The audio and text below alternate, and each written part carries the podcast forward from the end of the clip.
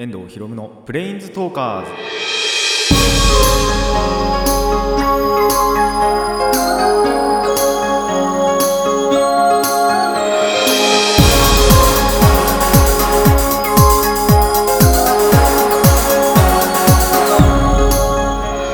ラジオの前の皆さんこんにちは。遠藤ひろむのプレインズトーカーズパーソナリティの遠藤ひろむです。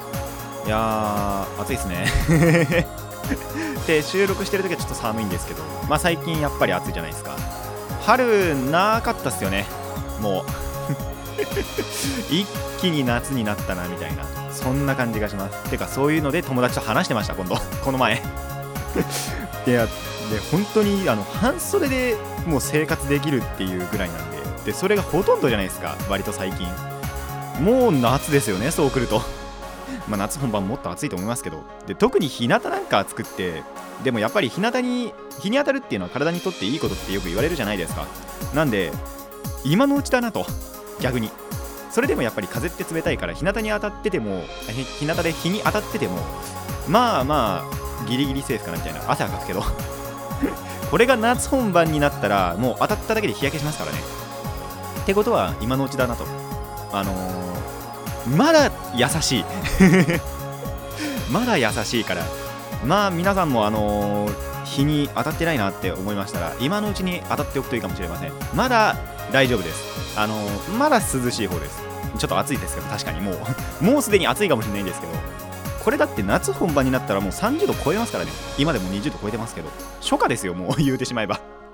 それでもまだ優しいんであのー本格的にですね夏が始まる前にあの日に当たっておきましょう。でまあそんな話を置いといて あのやっぱり最近遊戯王とかって結構ねあの復帰し始めてる頃なんですけどあのまあ多分前回もお話したと思うんですけどそのコズモというデッキでですねあの使っていて友達に僕あのゴミバケツ中毒者と言われるほど 最近ゴミバケツの 中毒なんですけどその理由がありましてコズモフェルブランっていう、まあ、そのコズモというデッキを回す上で、中核を担う潤滑油になる、あのクリーチャーっていうかモンスターがいるんですね。そいつの見た目が本当にゴミバケツっぽいんですよ。あの画像検索でコズモフェルブランってやったら分かると思うんですけど。あのそれでぐるぐる回すの楽しくってもうそれをしないと俺生きていけないっていう 体に最近なってしまってるんですよ。それをあの見かねてですね友達にあのゴミバケツ中毒者と言われてるわけですけども。まあやっぱ中核なんでねぐるぐる回すと楽しいです。で最近やっぱりこれ出た時ってコズモって強かったんですけどやっぱり時代の流れがあって割と最近もう安くなってきたんですよね。友達組んでるけど組んじゃおうかなみたいな。回して回してて楽しいので。で友達とまた違う軸っていうのかな。そういうので組んでみたら面白いかなと思うんで。まあもし暇があってお金ありましたら組んでみようかなとも思っています。それでは、えーラジオの方始めていきましょう。遠藤ひろむのプレインズトーカーズ。今回もレッツプレインズトーク。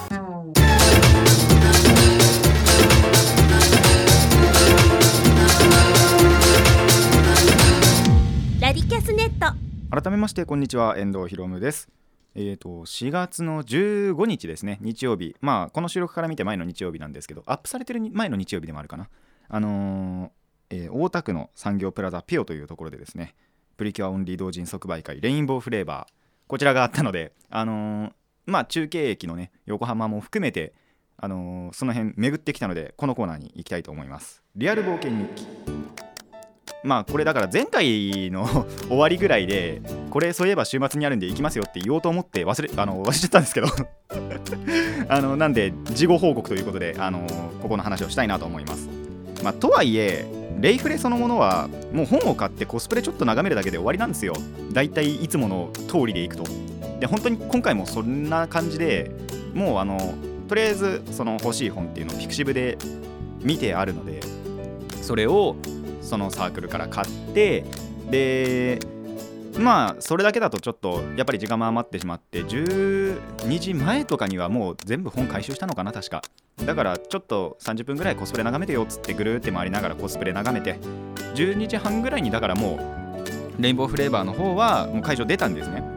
でさっきも言った通り僕の,、まあその最寄りの駅渋沢駅から見るとえっと、そこに行くまでには横浜駅を経由しなきゃいけないんですよ。なんで渋沢からえっと海老名に行って相鉄線に乗り換えて横浜行ってで京急線に乗って京急蒲田に行くっていうルートなんでまあ帰りにじゃあ横浜も寄っていこうって思思ったんでそこのお話です。でそこでやっぱりその横浜ぐるってね回ったんでリアル冒険日記のお話にしたいと思います。まあそうですね。まず目的はなんですけどカードスリーブあのそのカードを保護するプロテクターとを4種類と遊戯王のカードを買いたかったんですよ。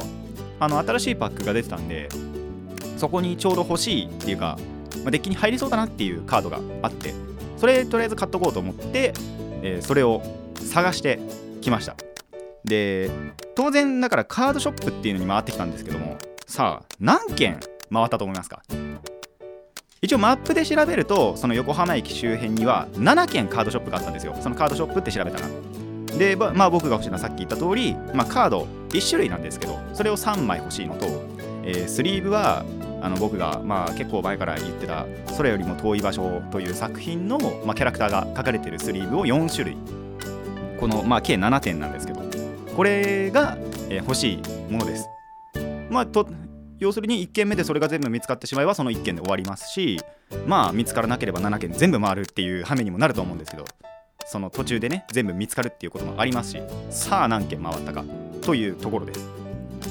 さあどうでしょう。まず7件ですね。で7種類です。で僕が回ったカードショップは6件です。あのー、なんでかっていうと最後の1件その7件目はそもそも、えっと、遊戯王とかの扱いじゃないんですよね。カードショップではあるんですけど、えっと、スポーツカードミントって言って、なんて言えばいいのかな？あの、トレーディングカードではあるんだけど、そういうスポーツ系の野球の多分、あのプロ野球チップスとかのカードなのかな、多分。とかのしか扱ってないっていうのが分かってたんで、6件しか回らなかったんですよ。ただし、プラスヨドバシも寄ったんで、計7件です ちょっと意地悪な問題だったかなと思うんですけど。まあ本当はね23件で見つかると思ったんですよもう見つからなかったんですよえっと1件目でそのまあそれよりも遠い場所よりも言って略しますけどそのスリーブを3種類見つけたんです。でもどうせ4種類全部買うし一気に見つかったところで買おうって思ってそこでは買わなかったんですよ。で遊戯王カードもその一緒に買っちゃいたいなと思ったんでそこで買わなくって。であのー、2軒目から6軒目もぐるって全部回ったんです。もう本当に要は全部ですよ行きたいと思ったところ。23軒でやめようと思ったら。そしたらその2軒目も3軒目も見つからなくてじゃあもうしょうがない。4軒目行こうっつったら4軒目も見つからなくて5軒目行って6軒目行って全部見つからなかったんですよ。スリーブは。そうスリーブがどこのカードショップにもなかったんです。言うてしまえば。だからもうじゃあ先に遊戯王カードだけ買っちゃおうって思ってそのカードショップで一番安いところの カードショップ行ってえー、その見習い魔女っていうカードだったんですけどそれは3枚買え買えました、えー、100円だったかな。だから300円で買いました。でじゃあなんでヨドバシ行ったかっていうと多分前にも話したと思うんですけど町田のヨドバシでカードスリーブを見つけたっていうことがあったからあじゃあヨドバシには売ってるなっていうのをなんとなく頭で分かってたんですよ。で実際行ったらちゃんとスリーブ見つけて目的達成できましたのであのー、その日は帰りました。で本当だったらこの後さらにアニメイトも寄りたいなって思ったんですけどなんせ6件回ってるじゃないですか。で値段もちょっと気にしながらその見習い魔女の方の値段も気にしながら回ってたんで2回訪れたところもあったんですね。家サブだったかな確か。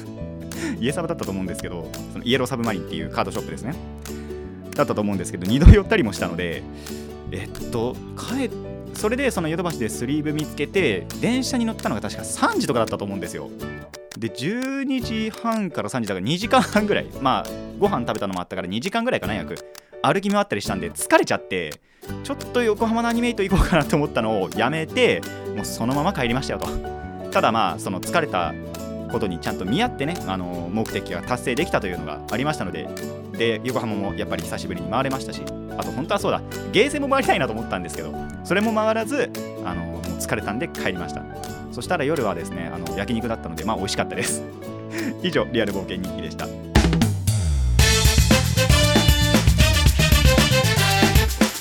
遠藤寛歩のプレインズトーカーズ。続いてはこちらです。ディスカブリア。はいあのー、一つ前のお話ですね。リアル冒険日記でいろんなところ回ったって言ったんですけども横浜のものにですね感動が多かったんですよ。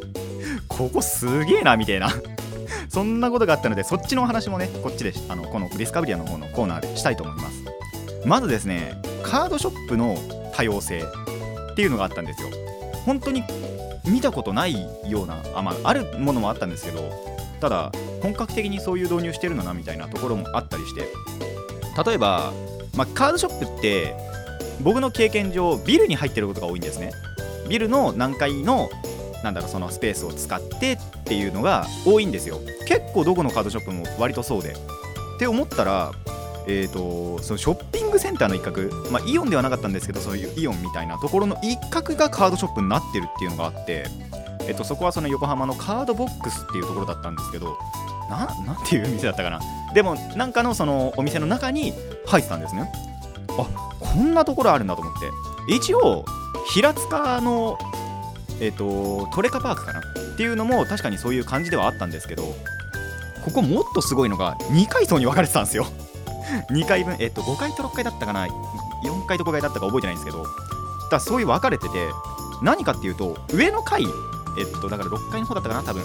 ではえっと、カードが変えてで多少そのデュエルスペースっていうなんだろう対戦が自由にできる。多分買い物とかをすれば、えっと、その場で対戦ができるっていうスペースがあってで下の階もそのままその降りてそのエスカレーターを降りていくとそこがちょうどスペースまたスペースになっている。その本当はそこ本当にそこはスペースしかなくて上の方でできなかった人たちがそっちに流れていくんだなみたいなことをやってるのを見つけてあここすげえなみたいな。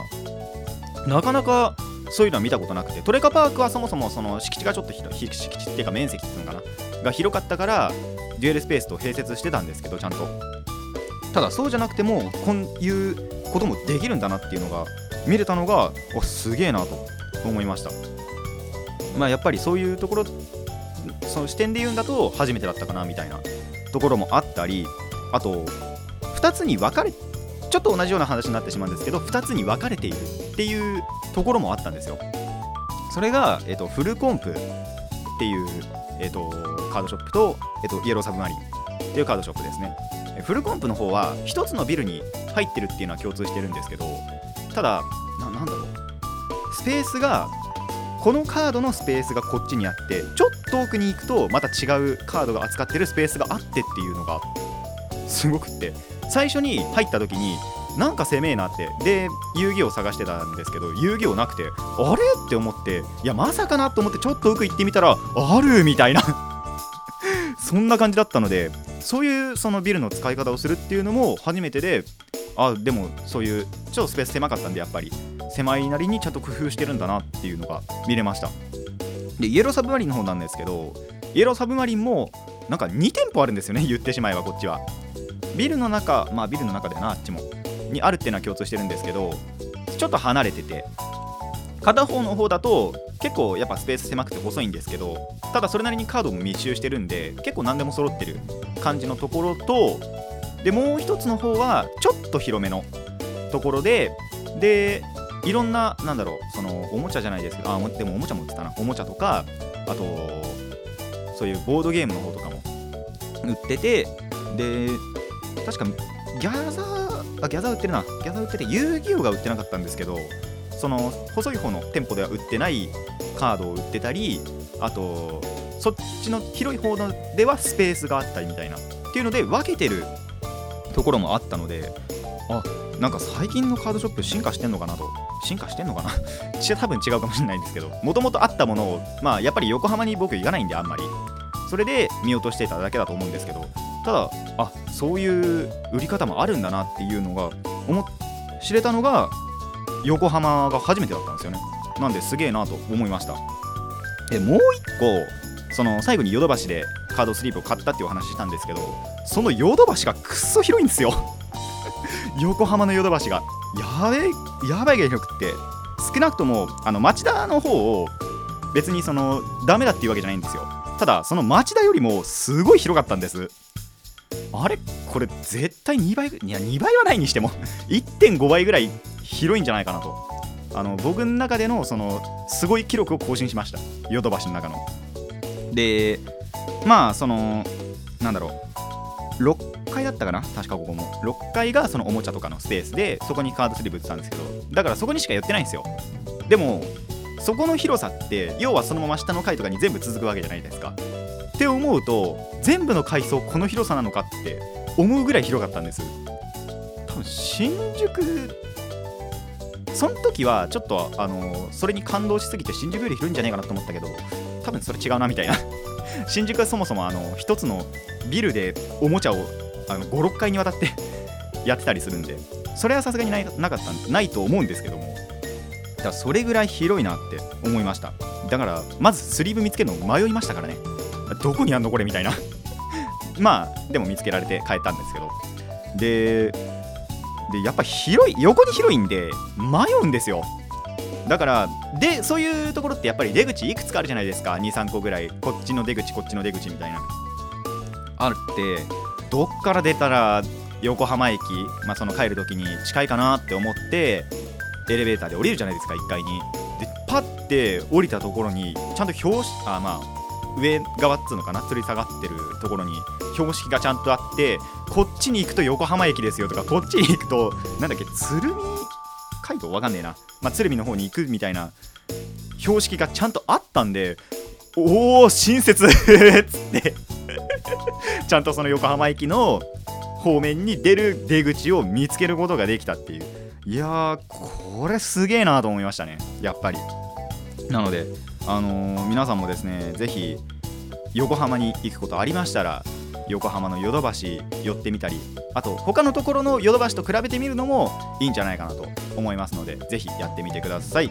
以上ディスカブリアでした。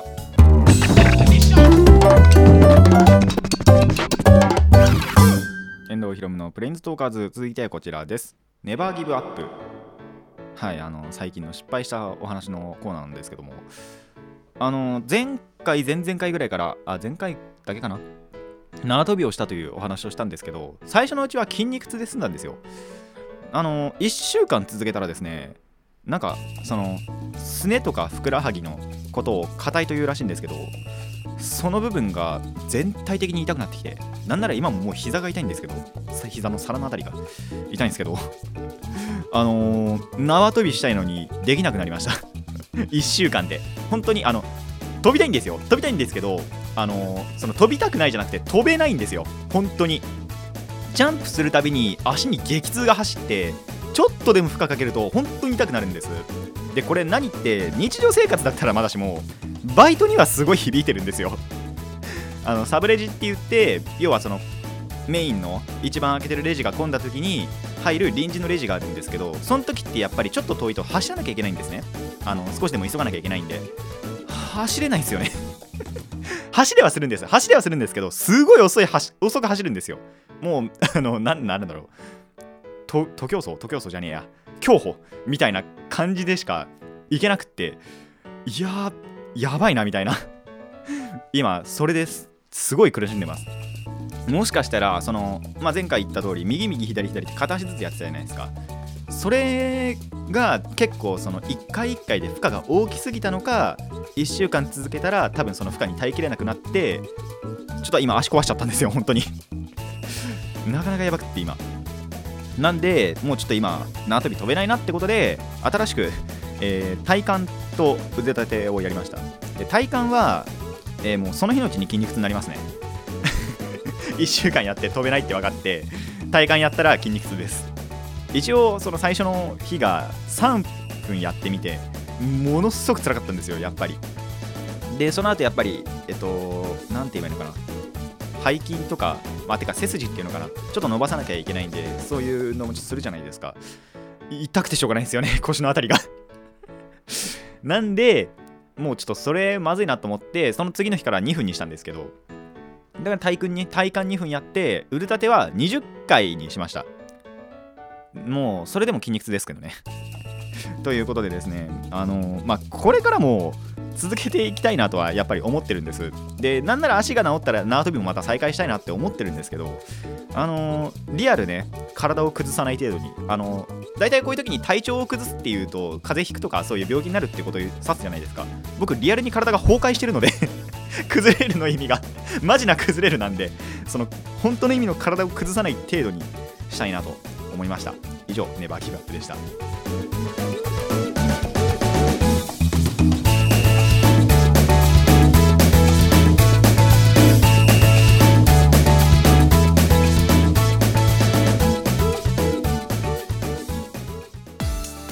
遠藤ひろむのプレインズトーカーズそろそろお別れのお時間になってまいりました。あのまあネバーギブアップの方のコーナーですね。歩くのもちょっと膝痛いです。階段登るのも結構膝痛いです。まあだから歩けないっていうわけじゃないんですけどただあのー座るのが一番いいなみたいな。それぐらいちょっと痛いんですよね。ちょっと日常生活まあ支障をきたさない程度に痛いんですけどあのーまあ、辛いですねやっぱり。なのであの皆さん真似しないでください。ほどほどにね。ほどほどに運動するにしてもほどほどにっていう。ことを心がけないと本当に足崩します。リアルの意味で。崩壊します。もう損壊してますからね俺。なんであの気をつけてください。まあそんなのねあの気にしないぐらい一応だからもう痛くなってから次の日ぐらいに温泉行ったんですけどそれでも治りませんでしたからね。まあその前温泉行く前に筋トレやってたバカなんですけども。まあやっぱりそれでちょっとね汗かかなかったんですけど。汗かいてからやっぱお風呂入りたいじゃないですか。全然汗かかないままねただただ筋肉に負荷をかけて温泉行ったらあの温泉で温められて余計筋肉痛になるっていう。あのその次の日バイトだったんですよ。あの走れないんですよね。キッズみたいな。ちなみにあのふたもう両足で飛ぶこともできないです。確か。もうちょっとでも負荷がかかると痛むんでジャンプできない走りにくいみたいな。そんなボロボロの体の僕ですがまあこれからも筋トレ頑張っていこうと思います。あの体を壊さない程度にね。そしてあのー横浜はですね本当ラーメン屋もいっぱい実はあってどこで食べようか迷ったんですけど一番すごいのがその横浜家系ラーメンって皆さん分かりますか？まあ結構そのなんだろうこってりした豚骨スープのがいろんなところにあると思うんですけど何々やってつくからその家系っていうんですね。でその総本山の吉村屋だったかな？確か。吉吉村屋？うん多分。っていうのがちょうどその1軒目のカードショップを出たところの真正面にあったんですよ。見たらすげえ行列だったんです。あえそんな人気みたいな。まあ総本山なだけあるなとは思いましたね。そこもその吉村屋って言って家がつくのでいやそだから家系のその元祖らしいんですけどまあ一回は食べてみたいなと思います。まあそもそも横浜に行くのが本当に半年に一遍ぐらいしかないんで なかなかないんですけども。で横浜行ったら行ったらやっぱりカードショップもぐるぐる回りたいですしアニメイトも本当は行きたいんですけどね。あのその時疲れていかなかったので。なんかゆっくりできる時にまた横浜回りたいなと思います。皆さんもぜひあの横浜回ったりあと他のところのね秋葉でも何でもいいんですけどヨドバシとかと比べてみるとやっぱり面白いんじゃないかなと思います。ぜひやってみてください。それでは今回ここまでといたしましょう。ここまでのお相手は遠藤ひろむでした。また次回もレッツプレインズトーク